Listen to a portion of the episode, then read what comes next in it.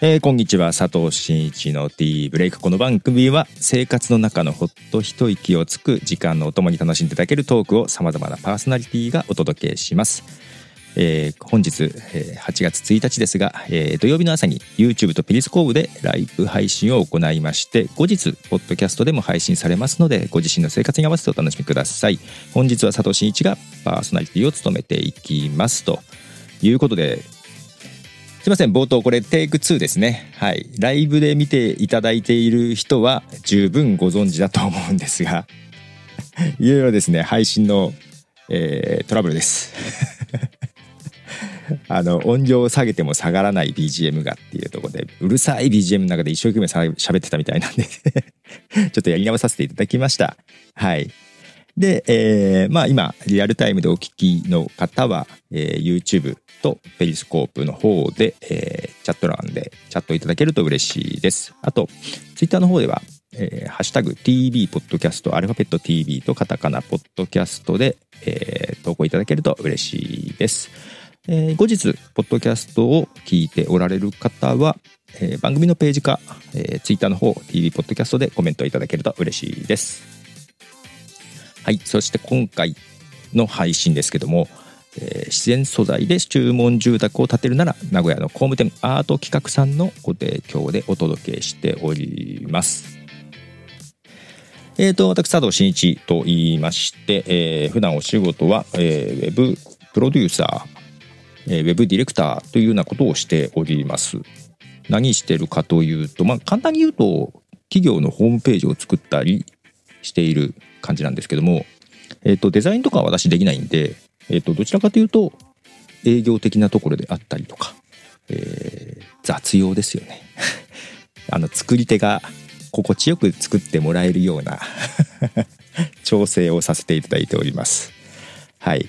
と、ともにプライベートではですねポッドキャストの方、えー、実は15年ぐらいやっておりまして、えー、今16年目もう15年半ですか2月とかなので2月に15年を迎えたので本当に半年ぐらいかそこから。15年半ということで、えー、やっております。はい。ということでですねなんかいろいろポッドキャストはですね長くやってますが途中リタイアしてたので、リタイアっていうか明確にリタイアはしてないんですけども、配信がめっきり減ってしまったことがあったんですけども、えー、最近ちょっとまた頑張ろうかなと思って。いろいろやっておりますよ。はい。で、この T ブレイクポッドキャストの方も、えー、ちょっと新たに始めたところです。はい。で、よいしょ。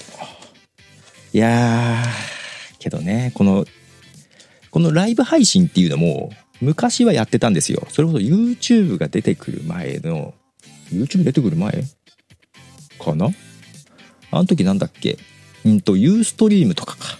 あと、スティッカムとかなんかそういうサービスを使ってですね、イベントを配信したりとかもしておりました。はい。で、その頃と比べても今だいぶ楽になりましたね。特にこの Zoom が便利ですよね。本当に。はい。で、えー、よいしょ。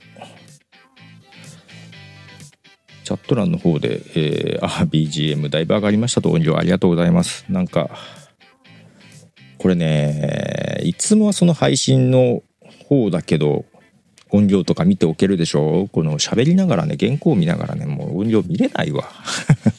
なんて思ったりですよ。はい。言ってもいつもポッドキャスター一人でやってましたけどね。えっ、ー、と、で、くまさんからすごく大変なお仕事なんじゃということですけども大変なのかな？どうなんでしょうねえっ、ー、と面白いですよ何でしょう。いろんな会社さんのホームページを作るでしょう。でいろんな業界のえー、ねホームページを作るんですけどもえっ、と言えるやつだと何があるかな。そう名古屋空港。えっ、と、セントレアじゃない方の、昔の方の名古屋空港のサイトとか、その近くに愛知航空ミュージアムってあるんですけども、その辺のサイトとか、あと、言えるやつ何があるかな。大学とかもね、作ってて、っていうか大学はね、えっと、私この今、ウェブの仕事をする前に、もともとあの、大学を卒業して、えー、大学がね、うんと、マーケティング専攻だったんですよ。えー、小学部だったんですけどマーケティング専攻まあそんな授業ちゃんとやってないけどマーケティング専攻で卒業して広告代理店に入ったんですね。で広告代理店の営業してました。営業を11年間やってましたね。うんとでうんとそのマーケティングで広告代理店入ってまその時にウェブっていうのが出てきたんだけどほら広告代理店の仕事いらなくなんじゃないかとちょっとその頃はね思ったりしてまあ危機感からやった感じはありますけどもでその広告代理店が、えーと、お客さんがほとんど大学とか短大だったんですよ。大学とか短大とかの広報のお手伝いをずっとしてまして、まあ、その流れで今も、えーとホームページもですね大学さんのホームページとかを作ったりしていたりしますよ。はい、熊さんが作り手と顧客の板挟みになるのってって言われますけどね。あの作り手と顧客はねそれぞれ立場が違うでしょ。でえっとこうウェブの仕事やって作り手の気持ちはわかるでしょ。で広告代理店の営業やってたんでそのお客さんの気持ちもわかるんだよね。うん、両方の言い分がわかるのとあと作り手でもさデザイナーとこのプログラマーっていうんですかね。エンジニアっていうんですかね。ここもね結構相入れない時があるんですよ。で私もともと理系崩れの文系なんで理系的なこともわかるんでそのプログラマーとかが何やってるかすごい興味があるのよ。エンジニアとかがねすごい興味は自分ではあんまりまあ多少しかわかんないんだけどすごい興味があるからいろいろ聞くのね。これってどういう風なの？これって本当は難しいの？ど、どっちの方が簡単なの？みたいな話とか。で、デザイナーはデザイナーで、あの、いろいろ話を聞くし、デザインの意図とかも聞くし、で、一応両方の気持ちもわかるから、あの、あれです。ディレクターっていうのはその間で、うまいこと 回るように、みんなが仕事しやすいようにっていう調整役ですね。それがえー、板挟みといえば板挟みなんだけど、まあ、潤滑油ですよね。はい、そんな仕事をしております。で、この営業してたから、この喋りがうまいかっていうと、全然営業の時下手くそで、もうほんとね、特にプレゼンプレゼンをやる時に、一番最初プレゼンやった時にね、全然喋れない感じで、だからすごい喋るのはね嫌だったんですよ。でもともと喋るの得意じゃなくて周りからもなんで営業になったのっていうふうなことを聞かれるぐらい 営業向きじゃないはずなんですけどもどちらかというとポッドキャストをやり始めてあの話がしやすくなりました。はい。そんなあの私でございます。はい。えー、熊さんから落としどころを見つける仕事。そうですね。落としどころを見つける感じです。ということで、えー、最初のコーナーに行ってみたいと思います。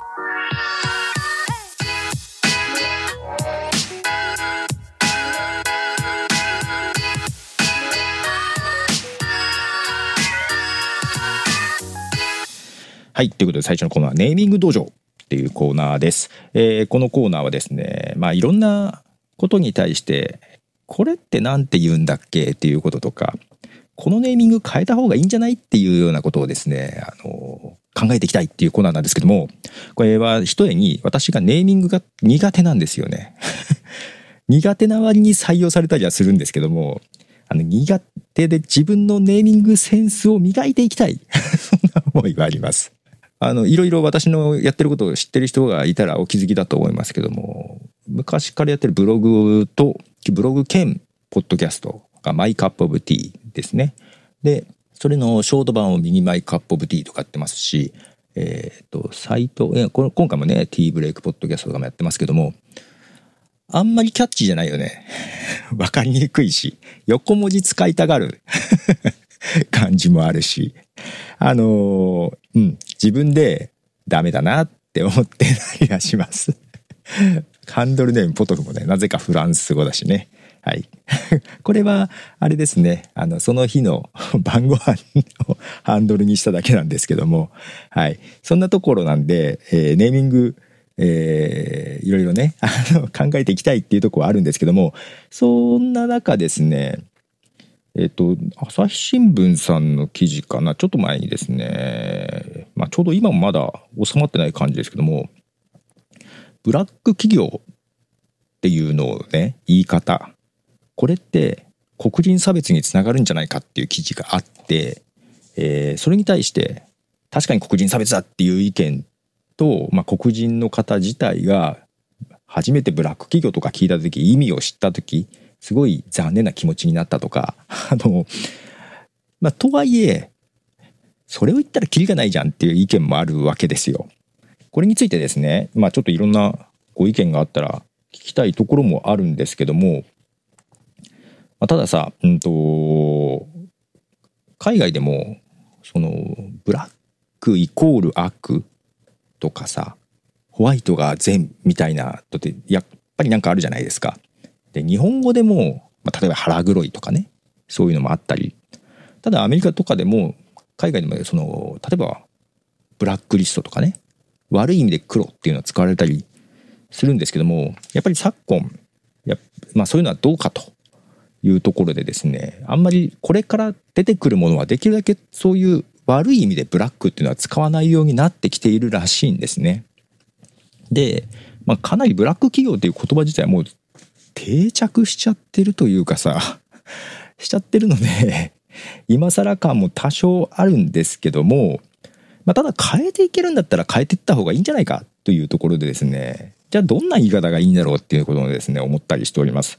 またこのブラック企業あるいはブラック会社っていう言葉がですね出てきたのはですねまあこれどちらかというとネットスラングなんだよね。ネットの世界から出てきて、えーまあ、それが一般化されたって感じなんですけどもただこれがさほら政治家が言ったりとかメディアが言ったりするってどうよって思うよね。メディそのネットスラングなんだからさ。で例えばネットスラングでそうそう最初読み方分かんなかった。ね DQN って書く書いてドキュンって読むんだよね。まああれもネットスラングなんだけどあれも今使えなくなってる。うんと、掲示板とかそういうとこ、まあ SNS とかだとプロバイダー責任、制限責任法だっけ？なんかで制限されたりとかするらしいのね。いやそういうスラング。まあスラングで出てくるのは正直しょうがないじゃない。出てくるんだもん。ただそれをさ、あの、一般企業に、一般企業じゃない、その政治家が政治の場で使ったりとかっていうのはさすがにちょっとまずいんじゃないっていう気はしてますよ。はい。ということで、ちょっとその募集したところですね、ちょっといろいろツイッターの方でいただいたりしてます。あ、そう。今、サッパさんからもネットスラングだったんですねっていうのがありましたけども、あ特にね、その言葉をね、一般化させたのはね、あれです。これ、あの、2ちゃんから出た書籍じゃなかったかな。これ、だもう2008年。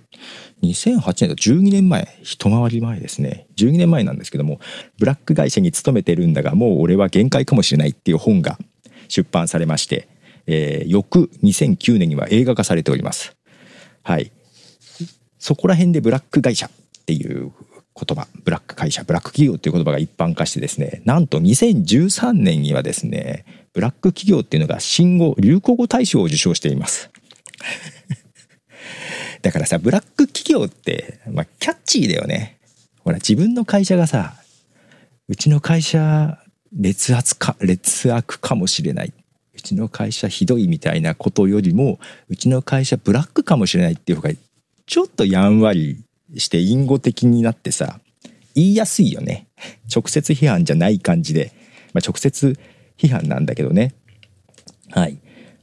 で、今、ちょっと欄の方で、どう言い換えるか。えー、熊さんの方からブラック企業はアウトロー企業とかね、アウトローとかですよね。あとですね、ツイッターの方でも事前にいただいたやつがあります。えー、これは、あ、鍵付きアカウントだからお名前を出すのやめようかな。えっ、ー、と、いくつかいただいてますね。えー、奴隷牧場、人畜牧場、開示組、株式会社終点、反人道的組合、もう会社じゃないし。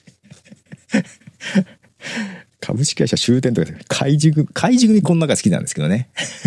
カイジの漫画わかんないとわかんないけど、はい。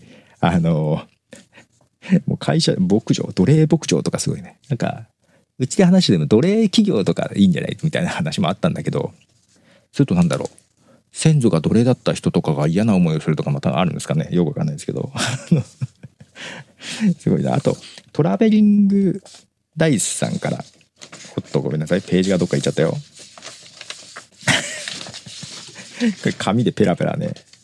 これ紙の音も入ってるよね、きっとね。きっと入ってるよね。あったあったあった。トラベリング、トラベリングダイさん。これちょっともうちょっと後にしようかな。えー、先にゆいまるさん。ゆいまるさんからですね、えー、労働環境劣悪企業っていうのをいただいてますね。ブラック企業の言い換えで。労働環境劣悪企業。これただいや、直訳じゃん。確かにそそういう意味、そういう意味ですっていうキャッチーさはないよね。はい。で、あと、椿ライドさんの方から、マジレスだとダーク企業かなっていうね。暗黒面企業的な。さっきのアウトロー企業とかも似てるかもしれないですけども。ただこれ実際ね、あの、海外の方で、要は悪い意味でブラックなんとかっていうのはもう使わないようにしようっていうことで、じゃあ何でっていうのがダークなんとかっていうふうに言い換えたりしてるあと映画のタイトルとかね、ダークとかそういう言葉を使うようになってきているようです。あの、なんで我が家でもですね、うんと、家族にどう思うみたいな話をちょっとこの間したんですけども、まあ実際海外ではブラックをダークって言ってるらしいよっていうような話をしまして、ダーク企業ね。で、まあ直接すぎるじゃない。暗黒っていう感じでね。ちょっと、ちょっとひねって、えー、もうダース企業でいいんじゃないみたいな感じで。こう、こうってやつですよね。ダース企業、いや、ダース企業、いや、どっちかとベーダー企業かなっていう話で、我が家ではベーダー企業でいいんじゃねえと。ホワイト企業はスカイウォーカー企業でいいんじゃないかみたいな話がね、あの、言ったりしています。あ、熊さんバッチリ紙の音入ってます。はい。神様の紙になってますが。すいません。は入ってるよね。うん。まあいいんじゃない？それもね、いいんじゃないかなと思います。はい。ダーク企業。けど、まっとうですね。えー、っと、あと、ピエール加藤さんから、悪の組織。もう、それはさ、ショッカー的な。全然なんかあの、企業、イメージしきれてないけど、はい。あと、前回パーソナリティやってたモカさんの方からですね、えー、コーヒー企業とミルク企業、二つ合わせてカフェオレ企業、エスプレッソは危険ですって、ちょっと意味がわからないんだけど。コーヒーとミルク、まあまあまあまあ、黒として。それ掛け合わせちゃってカフェオレ企業はどんな企業なんでしょうね。普通の会社ってことですか？普通の会社は掛け合わせた感じなのかな？よくわかんないけど。で、エスプレッソが危険っていうのは黒いから。そういうこと。あれだね。それでいくとさ、えっ、ー、と、ビートルズじゃない、ポール・マッカートニーの曲かな？ポール・マッカートニーの曲でさ、エボニーアイボリーってあるよね。あのー、曲。知ってる？これ歌えないけど、エボニーアイボニーってやつが、どっちがどっちだっけ？エボリーが、ピアノの黒鍵と発見なんだよね。で、黒鍵と発見で、お互い仲良くしてメロディーを奏でようみたいな感じの歌だったような気がする。あれいいよね。いや、だから、エボリ企業、あれ？エボリ、エボニ 英語弱いのがバレバレだよ。音でしか聞いてない。はい。えー、っと、熊さん、ベイダー企業。はい。ベイダー企業は当たらずとも遠からずかなと。ね。あれもなかなかね。ね。まあ、ただ、えー、親子なのかみたいなね。ネタバレになるから小声で言ってるけど。はい。えっ、ー、と、お便りはね、そんなとこで来てます。他、他なんか、で、ツイッターの方もいただけたりしないかな？してないかな？してないねって、えー、今皆さんペリスコープで見てもらいますね。あの YouTube は、よりもペリスコープなんですね。ってことはツイッター経由ってことですよね。はい。えー、熊さんから、えー、ベーダー教の兵隊はクローンだし、文句言わないし。確かにね、文句言わないよね。黙々と言われたことをするっていう感じだよね。お、ベーダー、ベーダー企業が意外と、どうですか？コーヒー企業とミルク企業？ご、ごめん、これちょっとほんとさ、あんまよくわかんない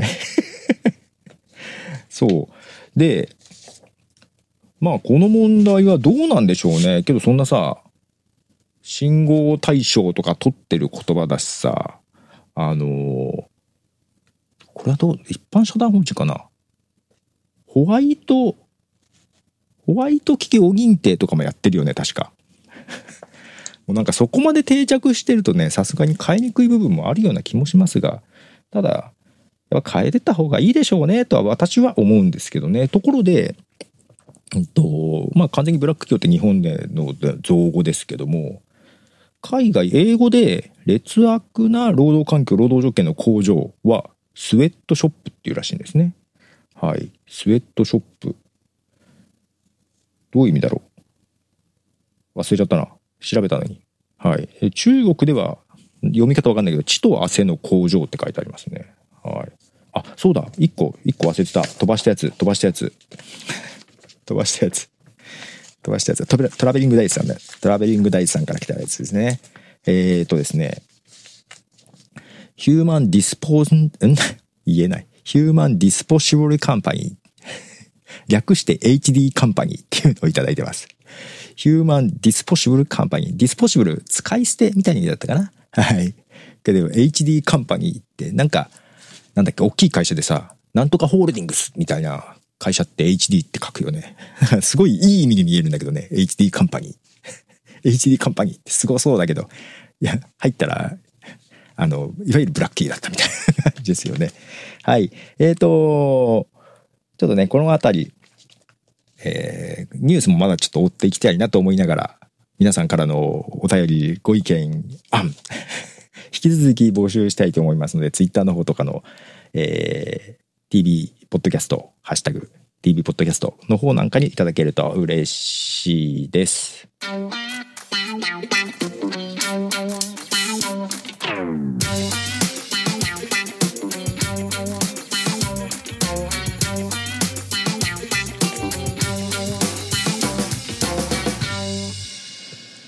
はい。ということで、ちょっと次のコーナーに行ってしまいたいと思います。えー、まあ次のコーナーなんですけども、これあの、ちょっと私の切実なお願いなんですけども、眠気をぶっ飛ばせっていうね あの私のツイッターとか見てる人はちょっと分かってると思うんですけど、今度24時間配信っていうのをやってみようかどうかっていうのに迷っております。迷ってるっていうか、まあ、ほぼやるんですけども、えー、ただ24時間あの、若い頃だったら、20代、30代だったらまあ、いけっしょっていうのはね あったんですけども、えー、最近自信がないんですよね。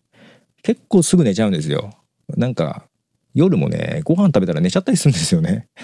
9時とか10時に で、2時ぐらいに目が覚めたりなんかしちゃって 結構ね、起きれるのか？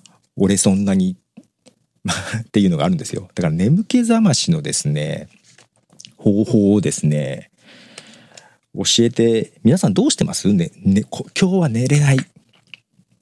今日は起きていたいっていう時ってなんか、それぞれの対策ってありますか？えーとですね、1個メールいただいてます。あ、もかさんからですね。ありがとうございます。えー、もかさんから、えー、1分でもいいから寝ることです。フリーランスだとオンオフつかないのですが、徹夜しなくなりましたと。高校生の息子のお弁当作りもあるんで朝5時前には起きなくてはいけなくて送り出した後はチャットが静かな間に仕事ができますでも早く起きると眠いのでお昼に寝ます朝だと二度寝して二度寝してしまうのでということで、うん、確かにね起きてああもうちょっと寝たいっていうともう起きれなかったりするよね。まあ昼ぐらいですよね。人活動をして昼にちょっと昼寝すると。24時間配信したいんですよ。ちょっと寝るっていうのもさ。そこあちょっと1分だけ目閉じさせてって言ってそのまま寝るパターンってないですか？さすがにちょっと気が張ってると思うからそこまではないとは思うんだけど あのどうですかね？なんかね皆さんも多分それぞれ今日は起きていたいとかいう時ってありますでしょどうしてます？昔はね私あのそのやっぱ糖分とかを取ると目が覚めたりするじゃないですか。でまあまあまあウェブ業界ではありがちなんですけどもあのまあレッドブルとかですよね。翼を生やして起きようとかするんですけどもあと、なんだよ、やっぱ糖分が効くんで、コーラとかね。あと甘いものとか。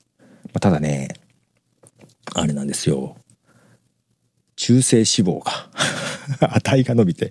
要は、レッドブルとかあんま体良くないじゃないですかで、飲み、毎日飲んでると、なんか眠気が冷めるかどうかもわかんなくなってくるんですよね。で、ちょっと体に悪いなと。糖分取りすぎ、あれ結構糖分入ってんですよ。糖分取りすぎだなと思ってやめようと思って、あのー、やめたりしたんですけども、たまに飲むとなんかね、いい気がしちゃうよね。あ危険ですよね。糖分は危険です。うん、けど、えー、ちょっとね、多分血がドロドロしてると思うので、そこら辺は避けたい ような気がしてます。でチャット欄の方にクマさんの方から予定が分かってるなら先に寝るかな。うん、そうですね。それはまずやります。先に寝ます。先に寝るんですけども、24時間配信で起きてすぐ配信できるわけないでしょ。で、ちょっと今回場所も変えるんで、すると、多分、何時間 ?4、5時間前から起きているとは思うんです。で、配信して24時間。後半自信ないんだよね。その24時間テレビ状態ですよね。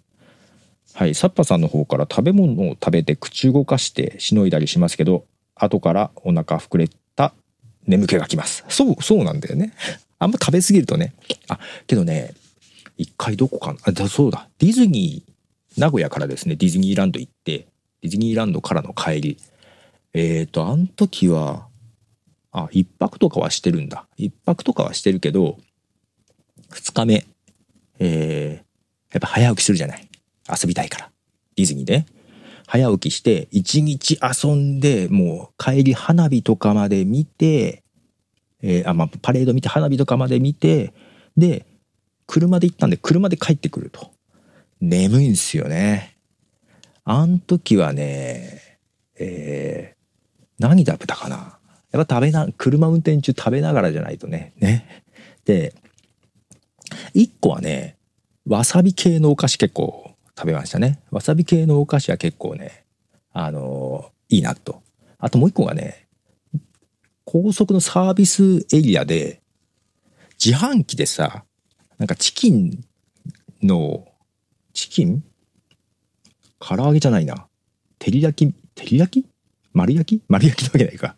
チキン、チキンがあったのよそれがね、あの、なんだろうな。眠い時に運転しててお菓子もこう食べてちょっとなんかもうなんか惰性になってきちゃった時にその熱々のチキンが出てきた時はね、なんかね、食べてるとね、その血が湧き踊るっていうんですか、なんかね、肉食系のなんかテンションが上がる感じがあってね、あれは結構良かった。はい。で、えー、あ、お母さんから、ほんの少しだけでも寝るのがいいです。1分でもいいらしいです。1分、そう。けど配信中、あ、だからあれか。曲を少しかけたり、あ、あれだ、24時間テレビ方式でさ、えー、録音しておいたものを、録音、録画しておいたものを流してちょっと寝る。あ、起きる自信ねえわ。一人だと。それ誰かいれば、なんか、起きてっつってなんかあるかもしれないけど、ちょっと一人でそれ危険じゃないですか。なんか、自信ないな。結構自信ないな。はい。えー、あ、もう母さんからディズニーではしゃぐ佐藤さん。あ、けどね、結構性格的には、全部制覇したい。もうたん、この決まった時間で、できるだけ多く乗りたいっていうタイプだったの、昔は。あの、遊園地とか行っても、もうどれだけ乗れるかっていうのをさ、生きがいにどういうコースで回ってとか考えてたんだけど、子供が生まれたら変わるね。無理だもん。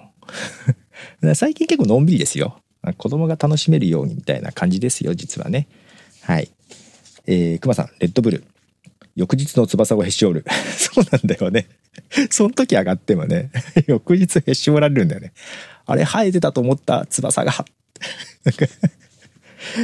レッドブルー、うん、あ、けどさ、ウェブ業界の飲み会？あ、なんかウェブ業界の勉強会があって、その懇親会打ち上げがあってね、そこ行った時にそこのお店がレッドブルのカクテルみたいなやつがあったのよ。レッドブルとなんかを混ぜ合わせたやつ。さすがウェブ業界にしたよね。注文率が高かった。自分も飲んだっけかな？あんま覚えてないななんかみんな飲んでんの？みんなレッドブルに愛着ありすぎだろうとか思いながらねウェブ業界結構そんな人いますよはい。あ、藤田さんお久しぶりです。えっ、ー、と、S&B は生わさび舐めながら運転する人知ってます？あの、チューブのやつだよね。チューブのやつ。運転しながら舐めるの、ああ、やっぱわさびは効くんだ。わさびは効くんですね。チューブか。チューブか。えー、どうなんだろう。いや、あのー、なんだろう、お寿司とかのわさびも別に多くても比較的大丈夫な方。大丈夫な方だけど、わさびか。あ、逆にあれだよね。こう、こう、するやつ。生、生のやつでする。おろし金ですって。それを食べるなら、あ、そっちはやってみたい。美味しいわさびとかだったらいいけど、チューブは嫌だな。チューブは嫌だな。えー、熊さんからハエタツバスは幻だった。そうなんです。きっと幻なんでしょうね。飛べてるつもりで飛べてないって 危ないですね。結構危ないですね。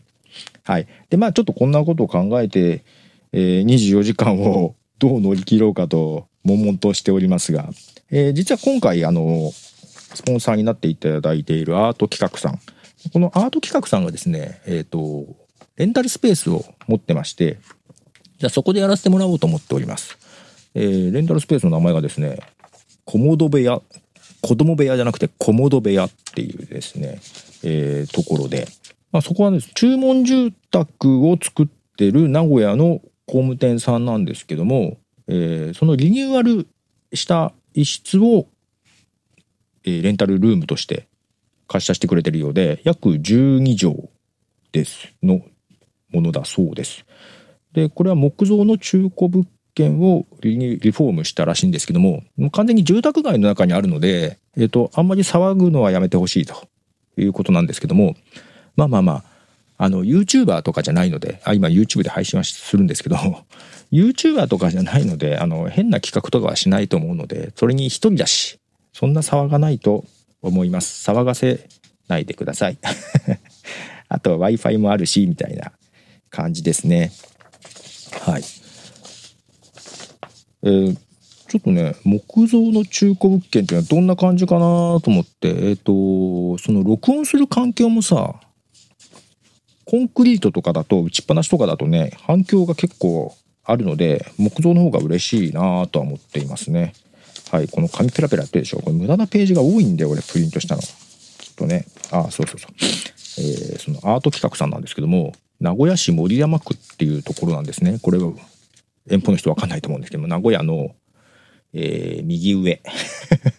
右上の方なんですけど、私昔そっちの方住んでたんですよ。で、その、今度その下流場所、調べて、私が幼少期育った家、まだ残ってんのかなあの時は父親の社宅みたいなとこだったから、まだ多分残ってると思うんだけど、そっから距離1.5キロぐらいだったんで、歩いて行ける距離でしたね。なんか、自分の昔の家っていうか、あの辺の近所もう全然行ってなくて、今名古屋市のね、もう正反対ぐらいに今住んでるんですよ。場所的に。全然そこら辺に行かなくて、ちょっとドキドキワクワクしてます。あ、なんか昔のとこ、なんか馴染みのとこに行けるみたいな感じで。むしろそのちょっと、だから早めに行ってちょっと周り歩こうかなとか考えてるんですけども、寝とけよっていうところはありますけどね。はい。あのー、まあ、配信中、スマホに切り替えて、外に行けないかなとかちょっと考えてたんですけど、住宅街だからやめとこうかな なんてことも思っております。で、えー、お、お、広い。あ、12畳広いですね。で、ドキドキの24時間配信。ほんとドキドキです。えー、刈谷の北かな？刈谷の北。刈谷はね、名古屋の下の方なので、反対ですね。名古屋の中の上、右上の方な感じですね、もう山区。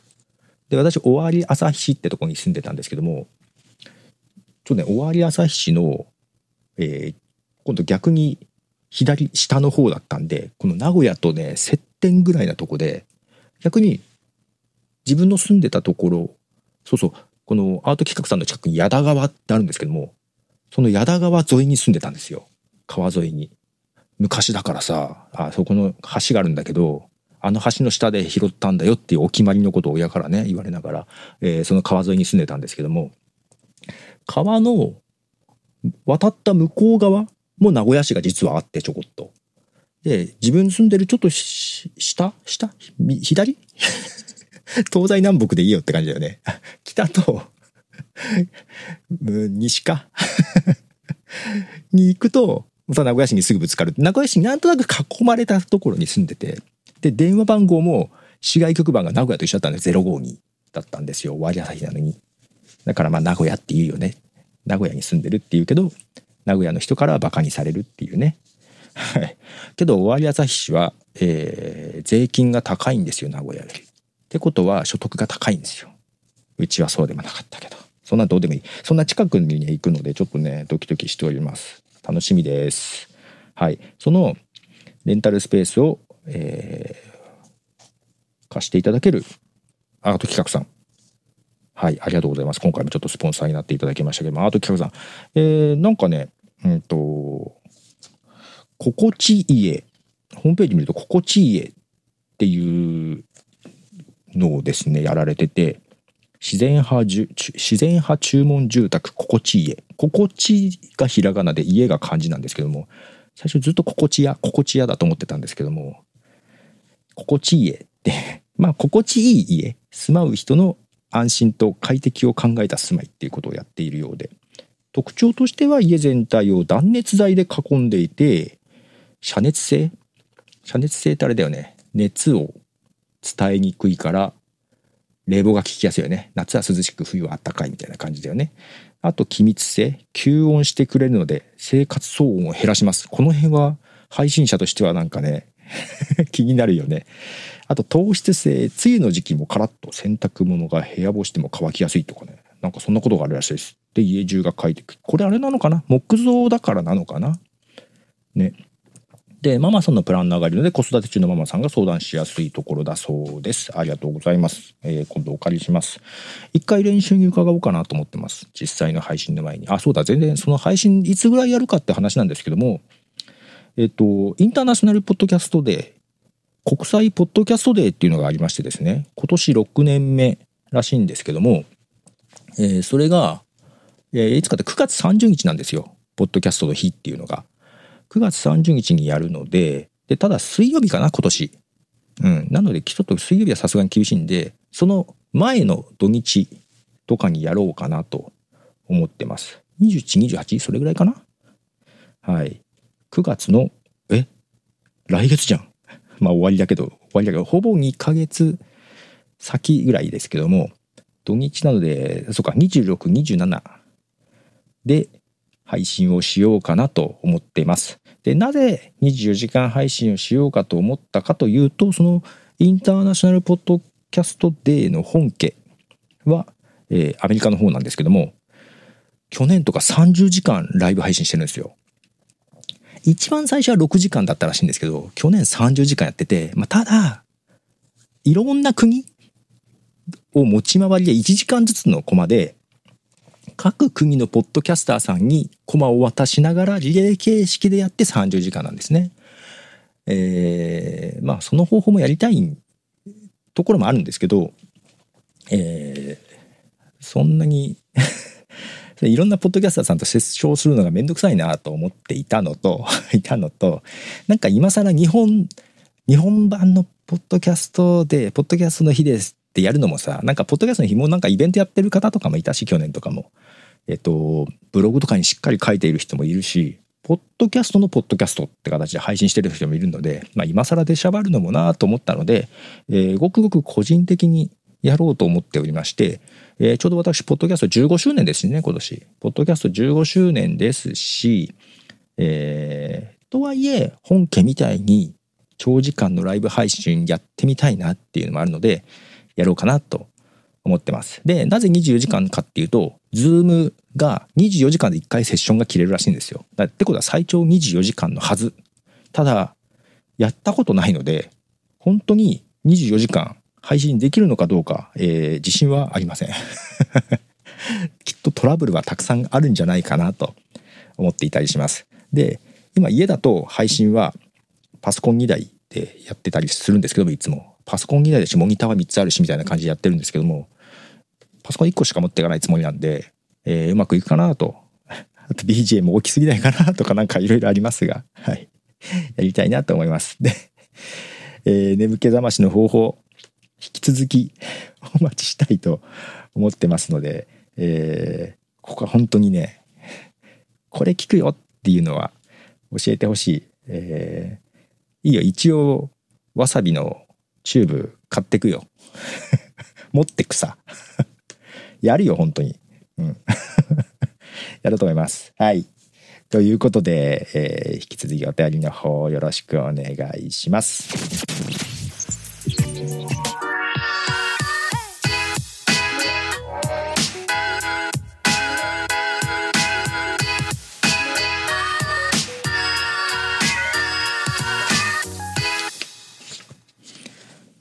ということで、えー、T ブレイクポッドキャストの方、あ、そうか。今ちょうど11時ぐらいですが、はい。最初10分ぐらい やり直したので、まだちょっと時間はありましたがだ、だんだんエンディングかなと思っております。はい。あっという間だね。1時間。個人的にはトラブルもあったので。はい。ということで、T ブレイクポッドキャストなんですけども、えー、パーソナリティを絶賛募集しております。はい。えっと、ホームページの方、えー、作りまして、podcasting.jp スラッシュ t ブレイク。t とブレイクの間はスペースなしですけども、podcasting.jp スラッシュ t ブレイクの方に作っております。まあ、podcasting.jp の方行けば、下の方に t ブレイクポッドキャストっていうリンクありますんで、えー、そちらの方でですね、パーソナリティの方募集していたりします。えっ、ー、と、こちらからもお願いするべきなんでしょうが、えー、今ね仕事が結構大変なんですよ。大変っていうのは忙しい嬉しいところなんですけどもちょうど今ぐらいから年末にかけてなんか重なって3つぐらい来そうでちょっとね回らないところがあるので立候補いただけると嬉しいなというのと、えー、織出さんとも母さんにももう一回お願いしようかなとか思ったりしておりますがはい。あと、どんな方でもちょっと、あのー、ね、やってみたいっていう人がいたら、こう、ズームでつないで、それを配信するっていう感じでやりたいと思うので、よろしくお願いしますと。で、えっ、ー、と、番組の感想などもお待ちしております。YouTube へのコメント欄、チャット欄の方は配信終わると止まっちゃうと思うんですけどコメント欄の方であったり、あと、Twitter へのハッシュタグ、ハッシュタグ TV ポッドキャスト TB がアルファベットで、ポッドキャストカタカナですね、をつけて投稿いただければな、というふうに思っております。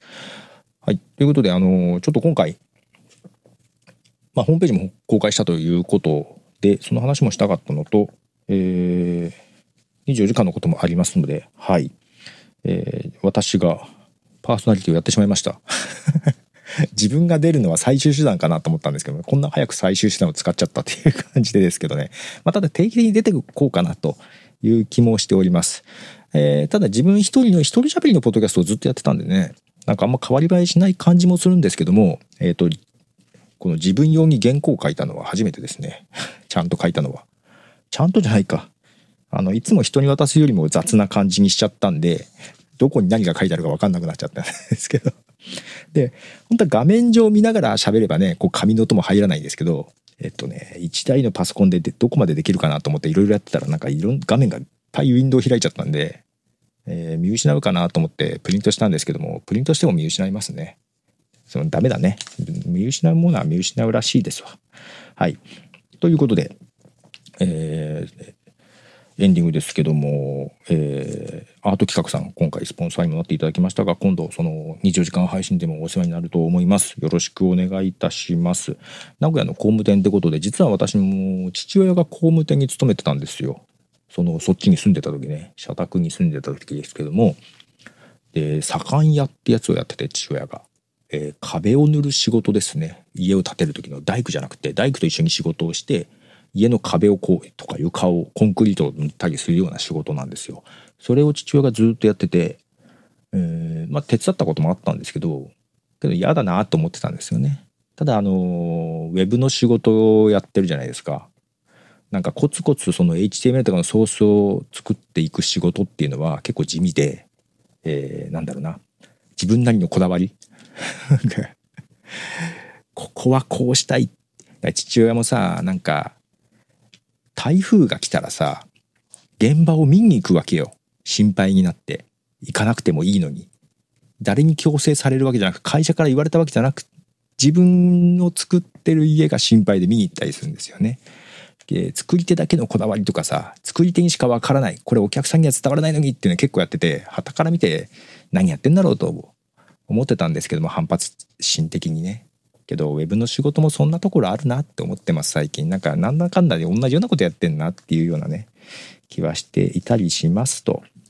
えっ、ー、と熊さんの方から壁屋さんですね。そうそう左官屋さんは壁。あその前に熊さんの方から無難にブラックブラックガム。ブラックブラックガムってあったね。あだからガムとか飴とかってちょっと眠気覚ましにはやっぱいいですよね。うん。たださこう配信中でしょ？ガム噛みながら配信ってどうなんですかね？